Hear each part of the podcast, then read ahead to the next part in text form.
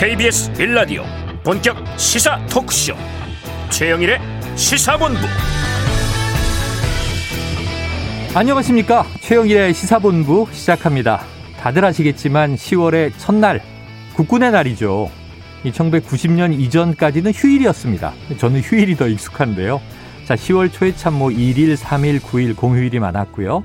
자, 육해공군 부대에 퍼레이드도 펼쳐지던 시절이 어렴풋이 떠오릅니다. 그런데 이 빨간 날이 아니면 자꾸 잊게 되더라고요. 자, 그런데 최근 북한이 이 담화와 연설로는 유화적인 이야기를 하면서도 행동은 또 다릅니다. 순항미사일, 단거리 탄도미사일, 극초음속 미사일을 쏘더니 자, 어제 신형 반항공 미사일을 또 쐈다. 이 보도가 오늘 새벽부터 전해졌습니다. 이 반항공 미사일이 뭐지? 찾아보니까 지대공 미사일이다. 이렇게 얘기를 하더군요. 땅에서 이제 하늘을 향해 쏘는 미사일이죠. 제가 공군 예비역 병장으로 전역한 지가 31년이 지났습니다. 그런데 아직도 북한의 무기 재원을 알아야 되고요. 우리 군의 대응 체계, 이거 막을 수 있는 거냐? 이런 거 공부해야 되는 상황을 보면 이 한반도 상황이 종전이 아닌 정전, 휴전 상태가 맞기는 맞는 것 같습니다. 빨리 실질적인 평화가 정착되기를 기원하고요. 자, 지금 또 준전시 체제다 이렇게 부르는데 바이러스와 전쟁이 이어지고 있죠. 사회적 거리두기 다시 연장됐습니다. 우리가 꼭 알아야 할 중요한 소식을 전하는 KBS 1라디오 최영일의 시사본부, 지금 출발합니다.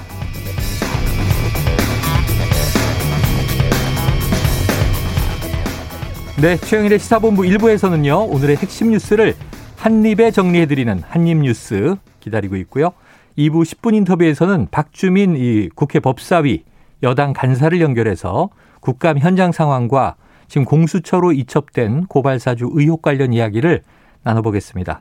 자, 이어서 예술과 시사의 운명적인 만남, 살롱드 시사 코너, 그리고 이제 금요일은 주말이잖아요. 스포츠 본부가 준비되어 있습니다. 자, 오늘 한 입에 쏙 들어가는 뉴스와 찰떡궁합인 디저트송 신청 기다리고 있습니다. 오늘 뉴스에 어울리는 노래가 있으면 문자 샵 9730으로 자유롭게 보내주시면 되고요. 오늘의 디저트송으로 선정된 청취자분께는 별다방 커피 쿠폰 보내드리니까요. 많은 참여 부탁드립니다. 짧은 문자 50원, 긴 문자 100원입니다.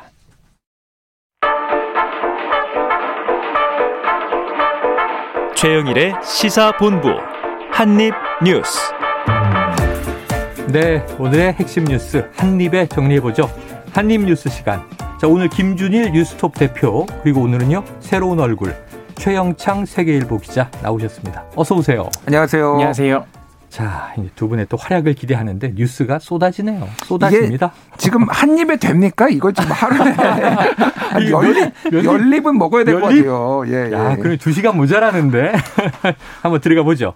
자, 이게 유동규라는 이름. 자, 그러면은 대장동 개발 당시 성남 도시개발공사의 본부장이었다. 전 본부장이죠. 예. 여기까지 들어서 알고 있었는데 긴급 체포 어떻게 된 겁니까?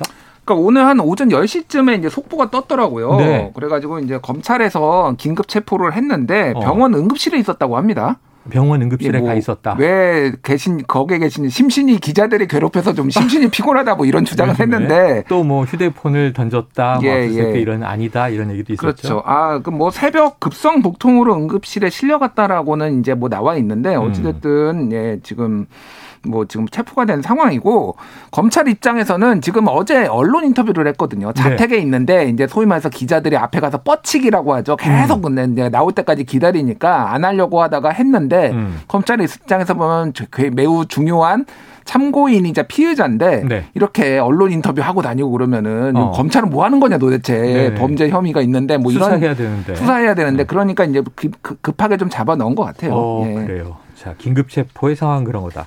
저희 최 기자님도 민환 기자인데 이 체포 상황 어떻게 보셨어요? 그러니까 저는 저희도 이제 아침에 기자들 단체 카톡방이 있잖아요. 이럴 때 이제 이 기사가 뜨는 거예요. 그러니까 체포됐다는 게 아니라 먼저 뜬 거는 그 유동규가 오늘 원래 출석 예정이었는데 유동규 씨가 그 응급실에 급성 복통으로 입원을 했다. 뭐 이런 식의 기사가 떠서 아니 대체 무슨 오늘 소환 조사를 앞두고 왜 갑자기 복통이냐 좀 의심스럽다. 네, 이렇게 됐는데 어쨌든 그래서 그럼 그래도 오전 중에는 출석하지 않겠냐 뭐 그런 것으로 알려졌다 이렇게 기사가 나왔는데 검찰이 다급하게 이제 응급실을 가서 체포를 했더라고요. 네. 검찰이 체포했는데 지난번에 보면 이 최대 주주 김만배 씨는 경찰 소환에 이제 출석했었잖아요. 그럼 오늘 소환 예정은 경찰이었던 거예요? 검찰이었던 거예요? 오늘 소환은 검찰이었습니다. 검찰이었습니다. 네, 서울중앙지검이었고. 그 대장동 문제가 고발이 들어가면서 네네. 검찰도 수사에 착수했으니까. 그러니까 왜 그때 경찰이었냐면은 네. 이 그 금융정보분석원이었나 거기에서 수상한 자금 흐름이 있다라는 거를 지난 4월에 이미 그거를 경찰한테 얘기를 했는데 경찰이 그걸 안 하고 있다가 뒤늦게 이제 이게 막 문제가 되니까 한 거예요. 그래서 근데 아마 이거는 아마 다 같이 검찰에 할 것 같아요. 지금 분위기는 다 검찰 넘어갈 것 같아요. 네. 자, 이제 검찰에서 본격적인 수사를 한다. 검찰이 수사한 건 이제 퇴직금 50억에 대한 고발부터 긴급하게 수사에 착수했었습니다. 자, 유 전 본부장을 상대로 결국 이제 이 화천대유 그리고 이제 하나은행 컨소시엄 당시에 그런데 이 유동규 전 본부장은 공공 영역의 인물이잖아요. 그렇죠. 이재명 지사는 이 공공은 해야 할 바를 다 했다. 5,500억 이상을 환수했고 나머지 민간 부분의 수익이 의도치 않게 많이 나서 그걸 배당하는 것은 민간 영역의 몫이다 그랬는데 이 유동규 전 본부장의 그럼 당시 역할은 무엇인가? 이게 굉장히 중요한 거 아니겠습니까? 그러니까 우리가 이제 뭐 계속 앞에서도 했겠지만은 네. 다시 한번 설명을 드리면은 여기서 우리가 너무 등장인물이 많으니까 많아요. 정리를 하자면은 꼭 기억해야 되는 이름 네. 3명이 있습니다. 3명. 유동규 그리고 김만배 그리고 남욱. 미국에 있는 남욱. 예, 이 세 사람이 이거의 전체. 정영학 회계사 얘기가 많이 그러니까 정영학 회계사 같은 경우에는 남욱 쪽 사람이에요. 그러니까 크게 말하면 그러니까 천화동인을 보면 1호부터 7호까지 있잖아요. 네네. 절반은 김만배 쪽 사람이 가지고 있는 거고 뭐 가족들이더군요. 절반은 남욱과 남욱 지인들이 가지고 있는 거예요. 그러니까. 그래요. 그래서 크게 두 사람이고 1,200억, 1,000억 이렇게 뭐 그러니까 배당금을 예, 그러니까 그 아니 저 뭐냐면은 천화동인의 1호가 화천대유가 소유하고 있는 김만배 씨 거잖아요. 그렇죠. 그게 배당금이 1,200억이었고 네. 4호가 1,000억이었어요. 가장 규모가 큽니다. 받은 돈이니까 돈이 어디로 갔는지 보면 된다라는 네. 거죠.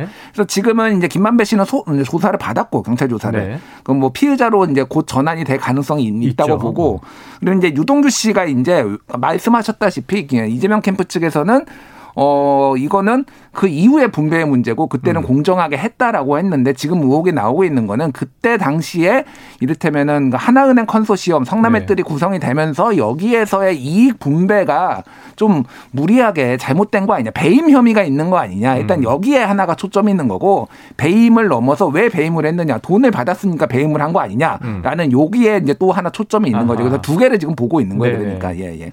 자, 그래서 어저께 무거워요. 짧게 말씀드리면은 언론들에서 계속 얘기가 나오고 있는데 이를테면 동아일보가 보도한 거에 따르면은 네.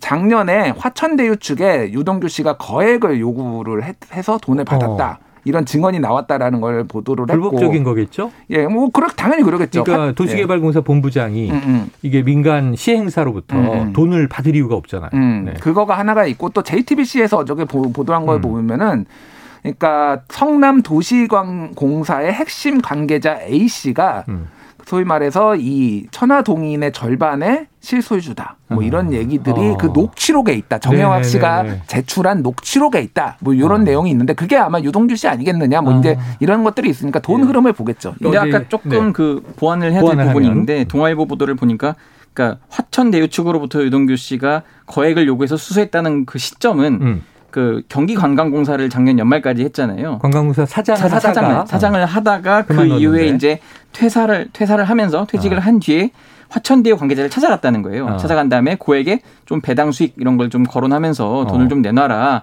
이래서 이제 그런 점이 지금 이후에 발생한 것이어서 이게 법률적으로 지금 어떻게 문제가 될지에 대한 지금 검찰이 좀 수사를 해봐야 될 것 같고요. 네. 그래서 특정범죄가중처벌법상 뭐 사후수뢰 뭐 이런 것에 해당된다 이렇게 지금 매물죄. 검찰 쪽은 좀 보고 있는 것 같습니다. 예, 그러니까 이제 이 성남도시개발공사에 있었던 본부장 시절이 아니고 네네. 그때는 설계를 하고 민관이 역할을 나눠서 성남의 뜰을 만들고 네네. 시행이 이제 되다가 네. 택지개발이 되다가 그 다음에 그럼 경기관광공사 사장을 맡았다는 거죠. 그렇죠. 그리고 나서 그 무슨 저 뭐 영화 예산 주지 않아서 네, 뭐 380억 원을 달라고 네, 했다가 이제 개인적으로 안 주니까 네. 사직을 하고 네. 그리고 지금 이 돈 요구가 벌어졌다는 그렇죠. 거죠. 네. 시간차가 좀 있다 이런 얘기입니다. 근데 오늘 신문 뉴스의 헤드라인만 봐도 정말 혼탁해요. 정신이 어지러운데 이 화천대유가 일전에 접대비를 뭐 한 3년 동안 16억, 6년 동안 16억 원 썼다. 이례적으로 접대비가 많다 그랬는데 지금 80억 원을 비정상적 회계 처리했다. 최 기자님 이거 무슨 내용이에요? 이게 지금 저희 신문의 단독 보도인데요. 세계일보 단독입니까? 네, 화천대유에서 이제 자금을 지금 검찰이 추적을 하고 있는데 네. 그중에서 70억 원에서 80억 원 정도가 좀 회계 처리가 비정상적으로 돼 있다. 네, 네. 이것 때문에 지금 이거를 사용처를 좀 추적을 하고 있다. 일단 여기까지만 지금 저희 취재가 지금 된 상태고.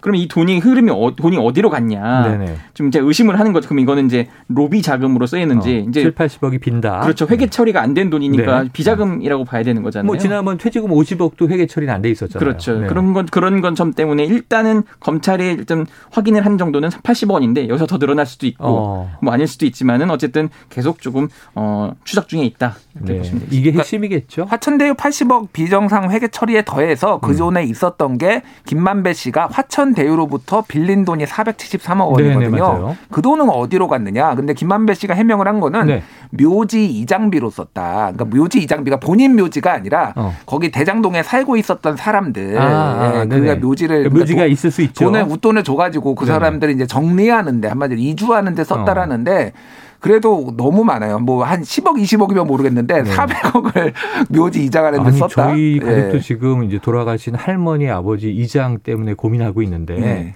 비용이 뻔하잖아요. 뻔하죠. 네. 물론 이제 거기에 뭐 합의금이나 안 나가겠다고 또 뭐 우리가 알바끼 얘기를 하니까 그러긴 해도 이게 그러고 만약 이게 자신의 가족 묘지가 아니라 대장동에 있는 묘지를 이장하는 거면 회사 비용으로 나가면 되지 그걸 왜 최대 주주가 현금을 빼서 그걸 써야 될까요? 그러니까 그거는 약간 원래 관행적으로 그렇게들 한다고 합니다. 그러니까 그런 비용들이 있대요. 왜냐하면은 이거가 공식적으로 회계 처리하기가 어려운 어렵다. 부분들이 원래 그러니까 정해진 보상액이 있는데 못한 그러면 빨리 이거를 이 업체 입장에서는 빨리 진행하는 게 금융 비용이 더 드니까 차라리 웃돈을 주도 그럼 그런 식으로 처리처럼 네. 그렇죠 하기는 했는데 그런데 너무 많은 거죠 그 금액이. 네. 네. 자 그런데 참 묘지 장비로 473억을 썼느냐 지금 이제 이것도 하나의 확인할 사안입니다. 자, 김만배 대법원 판결 전후에 권순일 당시엔 대법관이었는데 수차례 만났다. 동아일보인데 이건 이제 돈의 흐름이 중요한데 뭔가 좀 정치적인 정황이에요. 그렇죠. 고문으로 확인됐는데 권순일 대법관을 왜 여러 차례 만났을까요? 그러니까 권순일 대법관이 이제 화천대유 고문을 했는데 대법관을 마치고, 근데 지난해에 그 이재명 지사의 공직선거법 위반 대법원 전원합의체에서 5대5 상황에서 이재명 지사 측에 유리한 무죄를 손들어주면서 사실상 결정적인 역할을 했다라는 건데. 네. 그러니까 작년은 아니고 7월부터, 그러니까 재작년 7월부터 8월부터 올해 7월, 그러니까 지난해 7월까지 1년 동안 8번을 갔다고 합니다. 네. 8번을 갔대요. 근데 김만배 씨 해명으로는 거기에 본인이 좋아하는 이발소가 있어서 거기 가서 머리 깎느라고 8번을 했는데 들어갈 때마다 뭐 이름 적어야 되니까 귀찮으니까 그냥 있네요. 권순일이라고 제일 만만한 좀 아는 권순일을 적었다. 뭐 이렇게 얘기를 했어요. 야, 근데 재판 있는 다음 날 또 가고 네. 재판 시작하는 전날 가고 그랬거든요. 네. 네. 도대체 왜 머리 깎으러 꼭 그때만 가시는지. 미용실 너무 자주 가셨네. 그러게요. 네. 네. 그래요. 그리고 하필 또 거기를 가서 이게 우리가 흔히 저이 정말 오얀 나무 아래서 가끔 바꿔매지 마라 이제 이런 얘기 하는데. 하하. 자, 이 정황. 그래서 결국 최 기자님 네. 궁금한 건 자, 자금의 흐름을 지금 이제 파기 시작했고. 네. 언론도 이제 굉장히 세부적인 내용들을 취재해서 보도하기 시작했습니다. 네. 일단 오늘 제일 큰 건 유동규 전 본부장이 긴급 체포됐다. 이게 제일 큰 뉴스인데. 그렇죠. 그럼 이게 정치권으로 이게 뭐 확전되지 않을 수가 없잖아요. 그렇죠. 그럼 이게 지금 당장은 이재명 후보에게 악재죠. 악재입니다. 지금 어떻게 추측되고 있어요? 측근이냐 아니냐 지금 이거 가지고 또 공방이 있던데. 그렇죠. 이제 어제 저녁 때 이제 민주당 대선 후보 경선 토론이 있었는데. 네. 이제 주요 다른 후보들이 그럼 이제 이재명 지사와 이 유동규 전 본부장은 측근이 아니냐로 굉장히 공방했어요. 예, 집요하게 좀 공방이 네. 있었는데 이제 이재명 후보가 측근은 아니다 이렇게 선을 그었어요. 측근 아니다. 근데 좀 제가 묘한 그 발언, 번복된 발언을 하나 네. 집어서 썼는데 그게 오늘 조금 파장이 있어서 연락을 많이 받았는데 직접 쓴 기사군요. 제가 쓴 기사입니다. 이제 어떤 거냐면은 이제 이 지사가 처음에 추미애 후보 질문에는 제 측근이라는 건 지나치다. 그냥 산하기관 직원 중 한 사람이다. 이렇게 했어요. 근데 이제 이낙연 후보와 주도권 토론이 있었는데 이제 이렇게 얘기를 한 거예요, 지사가. 뭐 그 사람이 제 선거를 도와줬습니까? 뭐 제 정치활동 사무실에 집기를 도움받았습니까? 뭐 이런 식으로 얘기를 했어요. 약간 상대를 공격하면서도 이제 나는 선거에 도움받은 적도 없다. 이렇게 말을 했는데 근데 문제는 그다음 이제 박용진 후보와 주도권 토론이 있었거든요. 근데 또 이러는 겁니다. 이분이 원래 리모델링 하던 분인데 뭐 제 선거를 도와주셨고 도시개발공사 이전에 시설관리공단 직원 관리하던 분인데 직원 관리를 좀 잘했다. 그래서 경기관광공사 사장에 공모했고 실력이 있어서 뽑았다. 자, 여기서 보면 뭔가 좀 달라지지 않았습니까? 뉘앙스가 달라졌네요. 네. 세 번의 발언이. 네, 선거를 그 도와준 적도 없다고 했다가. 측근 아니라고 했다가. 네, 시작은 선거를 결국 성남시장 선거를 자기 도움 받았다는 얘기 아닙니까? 네. 그렇기 때문에 좀 이 부분을 번복을 한 건데 이후에 이제 이 지사 쪽이 어떻게 좀 해명을 할지 좀 저는 좀 관심이 가고요. 어쨌든 간에 그리고 나서 일선 직원이라도 거기서 문제가 생겼다면 당연히 제가 책임져야 한다. 이런 지금 발언을 했습니다. 측근이 아니라 하더라도 사실은 상급 관리자니까 책임은 있다. 네네. 그런데 이제 문제는 오늘이었나요? 이제 이 지사 쪽, 뭐 이따 박주민 의원도 이제 연결을 하지만은 이런 얘기를 했어요. 뭐 유동규 씨와 좀 연관성이 나오고 유동규 씨가 문제가 있다면은 뭐 유감 표명 정도는 할 수도 있다. 이런 발언을 했던데 유감 표명 정도로 과연 이게 좀 잠잠해질지 이거는 또 잘 모르겠습니다. 자, 이게 지금 이번 그 주말 오늘부터예요. 제주 경선, 내일 부울경, 그 모레 인천 이제 수도권으로 올라오고 그럼 이제 다음 주에 끝인데 사실상 그런데 지금 국감도 국회에선 벌어져 있고 지금 이제 여당 내에서도 1, 2위 간에 뭐 네거티브냐 검증이냐는 계속 치열해 왔지만 야권 분위기가 또 심상치 않을 것 같은데요. 야권에서도 뭐 총공세로 나오겠네요. 야권은 일단 지금 오늘 국정감사가 시작이 됐다 보니까 관련된 분야로 이제 뭐 증인 신청이라든지 한 발도 절대 밀려서지 않으려고 지금 굉장히 노력을 하고 있고요. 뭐 일단 오늘 법사위, 정무위 뭐 안 걸친 데가 없어요. 일단 그 권순일 대법관 문제는 법사위에서 지금 굉장히 또 공방이 오갈 것 같고 이게 또 의외로 그 관련 법들은 국토위인데 이 돈이 오간 거기 때문에 정무위도 많이 걸쳐 있다고 하더라고요. 그래서 지금 상임위마다 다 걸쳐 있는 문제가 많아서 지금 여야에서 공방이 좀 커질 것 같다. 좀 이렇게 보고 있습니다. 지금 그 포털에 기사 검색해 보면은 다 이렇게 나옵니다. 정무위 국정감사 파행. 정회대는 외통위 국정감사, 대법원 국정감사 파행, 다 파행되고 있어요. 지금 그러니까 모든 상임위에서 다 대장동 얘기를 꺼내니까 야 이건 주제 아니잖아. 그래가지고 지금 여당 의원들이 반발하고 지금 모두 다 파행되고 있다. 지금. 국토위 정도는 이해가 되는데 외교위에서는 대장동으로 무슨 얘기를 해요? 모르겠습니다. 해외 자본이 들어왔나요? 야, 오늘 대단합니다. 어쨌든 지금 이게 또 TV조선 이 헤드라인 보니까요. 이 성남공 이게 성남 도시개발공사일 텐데 그 관계자가 유동규 이 대통령 되면 국정원 가겠다 말해. 그러니까 이제 이재명 지사가 대통령 되면 자신은 국정원 가겠다 뭐 이런 얘기를 했다는 거죠. 아 이게 지금 가십이냐 팩트냐 지금 뉴스톱에서 할 일이 굉장히 많겠네요. 이걸 어떻게 다 합니까 지금. 팩트 체크인데 해줘야지. 이 지사 쪽에서 하나 걱정을 하고 있는 건 있어요. 이재명 지사 측에서. 왜냐하면은 그 유동규 전 본부장이 뭐.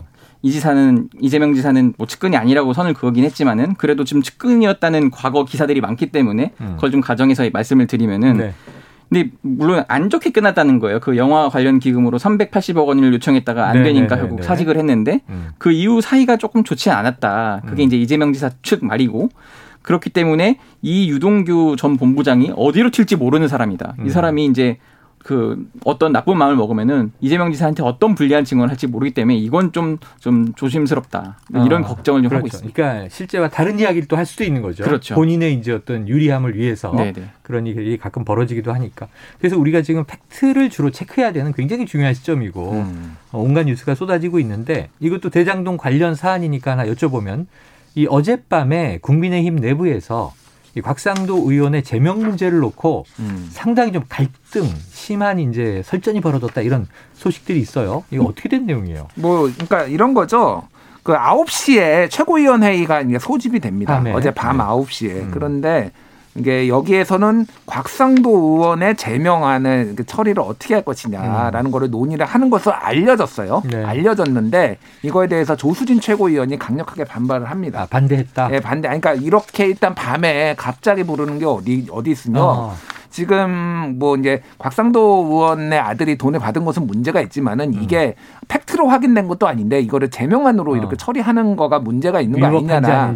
그래서 나는 참석하지 않겠다라고 기자들한테 이제 문자를 뿌렸나 뭐 약간 보도자를 뿌렸나 그렇게 했어요. 근데 열렸는데 그러니까 뭐 그 국민의힘 그 당직자들 얘기로는 곽상도 의원 제명안을 하려고 한 건 아니었다. 근데 아니었다. 뭐 맞겠죠. 뭐 그건 뭐 아니겠습니까? 근데 포함돼 있고 또 국감 바로 전날이니까. 그러니까 전체적으로 이제 이 대장동에 대해서 TF도 만들고 어떻게 할 것인가를 논의하는 자리였다라고 합니다. 근데 이제 이준석 대표가 좀 한마디로 열받았어요. 아침에 그래서 페이스북을 저도 이제 보는데 이준석 대표가 한 6시쯤에 오늘 오전 6시에 기차 타려고 내려가는데 조수진 의원에 대해서 이름은 조수진이라고 안 썼지만은 강력하게 비판을 했어요. 그래서 국민들한테 설득을 해봐라. 나는 설득 못하겠다. 50억 받은 아들이 50억 받은 것에 대해서 이렇게 하면 제명 안 해도 되는지 네가 한번 설득해봐라. 약간 해가지고 지금 갈등이 불거진 거 아니냐 이런 얘기들이 나오고 있죠. 예. 지금 유승민 후보나 원희룡 후보 쪽에서도 조수진 최고위원의 행태가 좀 도대체 납득이 안 간다. 국민들을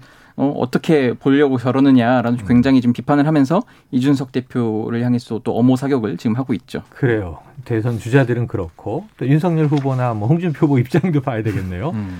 자, 야 이게 뭐 10월 첫날부터 정치권이 정말 혼탁하다 하는 생각이 드는데 자 여기서 머리를 좀 식히기 위해서 교통정보를 들어보겠습니다. 지금 12시 41분 막 지났고요.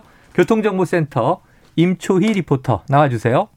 네, 이 시각 교통정보입니다. 현재 서울 양양고속도로 양양 쪽은 남양주 요금소부터 화도까지 7km 구간 정체되기 시작했습니다.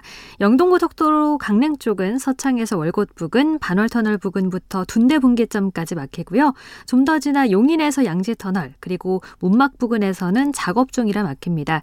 경부고속도로 서울 쪽은 오산 2차로에서 지금 막 사고가 났습니다. 차로 변경에 유의하시고요. 서해안고속도로 서울 쪽은 팔곡터널 부근 1차로 에서 사고 처리 중이라 매송부터 여파 받습니다. 더 가서는 금천에서 정체고요. 반대 목포 쪽은 안산분기점에서 용담터널까지 7km 구간 정체고 이후 수월하다가 해미 부근 2차로에서 작업 중이라 1대 3km 구간 밀리고 있습니다. 평택 시흥고속도로 시흥 쪽은 군자 부근에서 남한산 쪽으로 4km 구간 정체고요. 서울 시내 강변북로 구리 쪽은 구리시계 부근 1차로에서 사고 처리 중인데요. 잠실철교부터 많이 밀리고 있습니다. KBS 교통정보센터에서 임초희였습니다.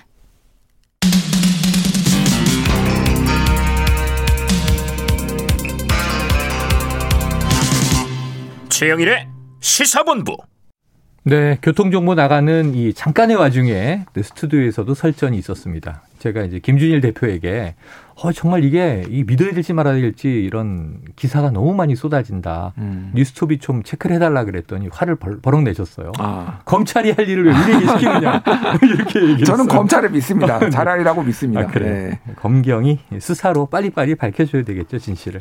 안 그러면 지금 이 대선 전에 대장동 이슈가 여야 모두 이게 정말 이게 굉장히 혼탁한 상황이 되는 것 같아요. 사실 그러니까 지난주 상황만 보더라도 검찰이 제가 알기로는 그렇게 수사를 적극적으로 할 의지가 없었다고 저는 들었거든요. 근데 이제 이런 거죠.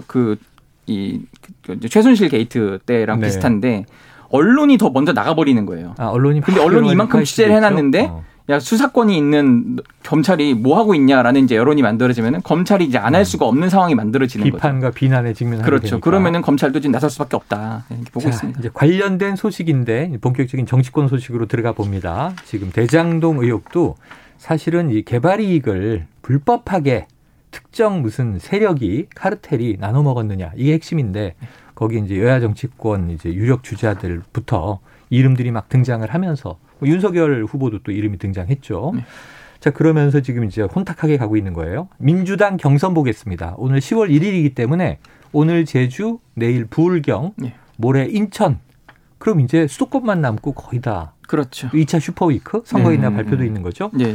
자, 지금 우리 최영찬 기자가 여당 출입 기자니까 민주당 경선의 분수령이다. 그런데 어떤 상황이에요? 그러니까 지금 오늘 일단은 제주는 뭐 표가 얼마 안 됩니다. 제주 있고 내일 이제 부산, 울산, 경남 말씀하신 대로 그리고 인천 이렇게 있는데 요 부울경 일단 선거 그 인원 다 해봐야 10만 명입니다. 다 투표를 해봐야 10만 명이라 얼마 안 되는데, 문제는 이제 일반 국민 대상으로 또 받았던 2차 선거인단 투표가 있어요. 이게 이제 그 같이 경기가 되는데 49만 명 신청을 했어요. 네. 근데 투표율이 생각보다 안 높아요. 네. 50%가 안 됐습니다. 그래서 24만 6,557명인데 아하.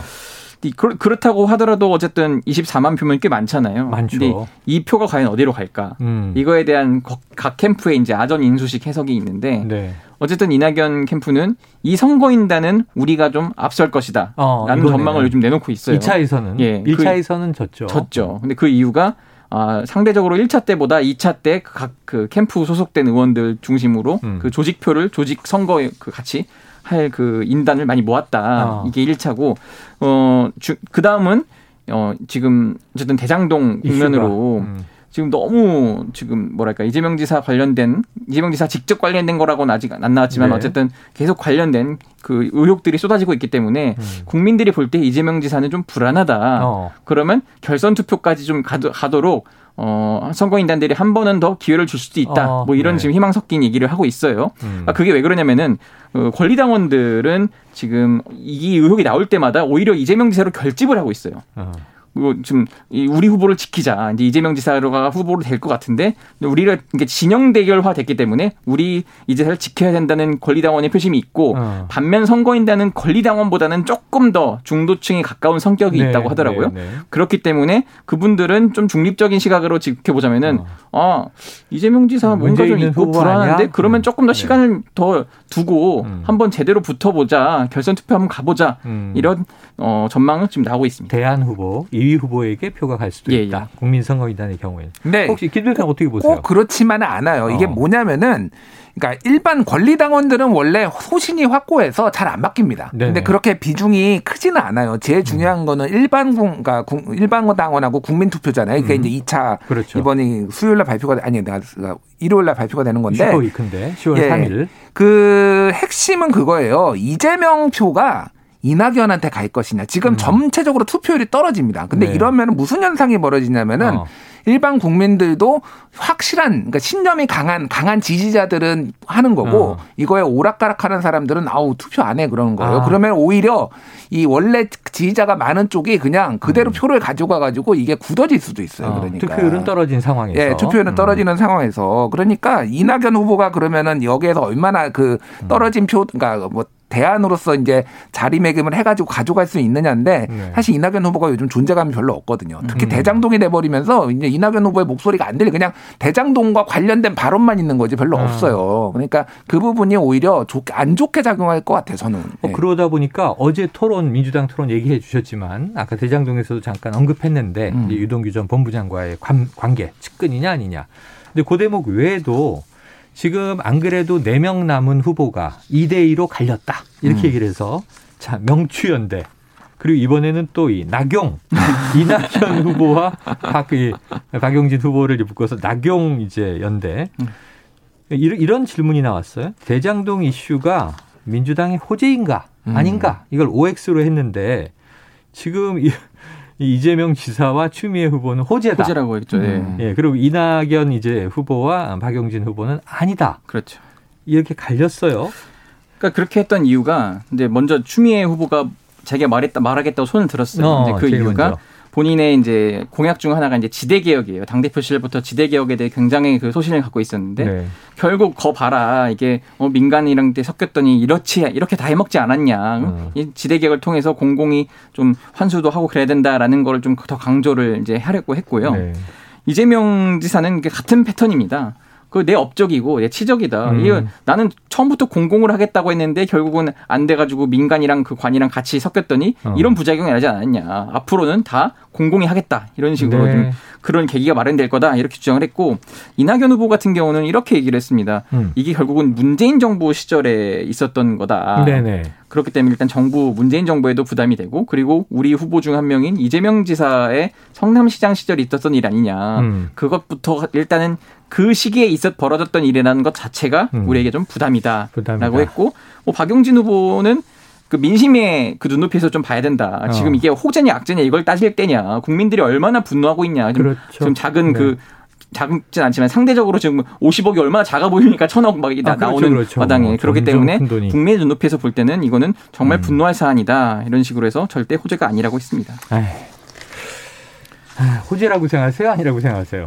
이건 무조건 민주당한테 민주당 누가 네. 후보가 아니라 그냥 민주당 전체의 악재죠. 현재로서는. 네. 네. 근데 제가 이게 어제 그 주최사가 TV조선이었어요. 근데 처음은 이제 정책적인 얘기로만 계속 가는 거예요. 근데 기자들은 계속 언제 나오는 거야? 해장동 이게 언제 나오는 거야? 했는데 요거를 이제 이렇게 공통 질문입니다. 라면서 공방이 아니라 공통 질문이어서 한 명 대장동 이슈는 민주당의 호재인가라고 했을 때 이제 팻말을 들게 했어요. 그래서 이 얘기로 자연스럽게 이제 얘기를 꺼내더라고요. 이제 그다음 이제 주도권 토론으로 넘어갔더니 이제 서로 이제 좀 불꽃 튀는 공방이 좀 벌어졌죠. 그래요. 이 OX가 재밌죠. 쫙 갈리니까 입장이. 네. 자, 이 시간은 한 2, 3분 남았는데 간단하게 요거 하나 여쭤볼게요. 오늘 어쨌든 국정감사는 시작이 됐습니다. 이건 정기국회에서 꼭 해야 되는 또 입법부의 역할인데 해마다 첫날 이게 스타 의원이 되기 위해서 각고의 노력을 해서 짠 하고 터뜨리잖아요. 그동안 떠오르는 건 구렁이, 이구아나 이런 동물 쇼가 많이 벌어져서 비난도 받았는데 또 이제 보좌관 얼굴에 이제 이렇게 성형 물건들을 또 달고 나온 경우도 있었죠. 네. 오늘 국감 첫날 좀 관전 포인트 최 기자님 뭔가요? 근데 이제 지금은 워낙 대형 이슈가 터졌기 때문에. 그렇죠. 어제 이제. 또 대선 전 이재명 의원의 측근 의원을 제가 좀 점심 먹으면서 얘기를 들었어요. 네. 이번 한 달만 버티면 된다. 네. 왜냐면은 국정감사 때, 경기도도 국정감사 대상이잖아요. 그렇죠. 국정감사 때는 의원 300명 곱하기 의원실대 8명이니까 2,400명, 한 3,000명이 달려들어서 네. 대장동 관련된 거 공격 수비 다 준비를 할 거다. 이때도 뭐가 안 나오면은. 넘어가는 거다. 이재명 지사는 없는 거다. 그러면 그 뒤로는 자연스럽게 흘러갈 수 있다. 이런 식으로 지금 정리를 하고 싶어 하더라고요. 이제 여당의 국감 전략 이렇게 이해가 되고. 김주일 대표는 어떻게 보세요? 그러니까 저도 비슷합니다. 이번 국감은 그냥 대장동 국감이에요. 대장동 국감이에요. 딴 거 모든 상임위가 말씀드렸죠. 모든 상임위 외통위는 왜 대장동을 얘기하는 겁니까? 국방이 오늘 국군사인데 국방위는 대장동으로 대장이라 그런가? 대장? 대장이라서 그런가요? 아이고 참 큰일입니다. 대장동이 국감을 휩쓴다. 이게 안타까운 게 이런 대목이에요. 사실은 검증은 해야죠. 의심적인 점이 있고 거액의 돈이 오갔고 혹시 카르텔이 등장하고 했다. 그럼 이거 따져봐야 되는 건 수사의 영역인데 이게 정치, 선거 이게 완전히 쏠려가서 대장동 이 폭우에 휩쓸려가는 상황이 되니까 너무 안타깝다는 생각이 드네요. 자, 오늘 두 분 이슈가 너무 많은데 그래도 한 입 정리 잘해 주셨습니다. 시간 내에. 칭찬드리면서 오늘 금요일 한입뉴스는 여기서 마무리하고 또 다음 주에 뉴스가 얼마나 쏟아질까 걱정이 되는데 지금까지 뉴스톱 김준일 대표 그리고 이제 오늘 시사본부 처음 나와주신 세계일보 최영찬 기자 두 분 말씀 고맙습니다. 감사합니다. 자, 오늘의 디저트송을 발표해야 되겠습니다. 우리는 청취자 여러분을 본부장님으로 모시고 있어요. 본부장님들이 굉장히 많으세요. 자, 5334 본부장님이 신청해 주신 곡입니다. 이게 너무 센스예요. 이 뮤지션 이지의 응급실 신청합니다. 한인뉴스 딱 첫 번째 기사 듣고 바로 보내주신 거예요. 자, 유동규 전 본부장 오늘 긴급 체포됐는데 밤 사이에 서울의 한 병원 응급실에 입원을 했고 그 다음에 체포가 됐다. 자, 5334님 별다방에 커피 쿠폰 보내드리고요. 응급실 들으면서 1부 마무리하고 저는 2부로 돌아오겠습니다.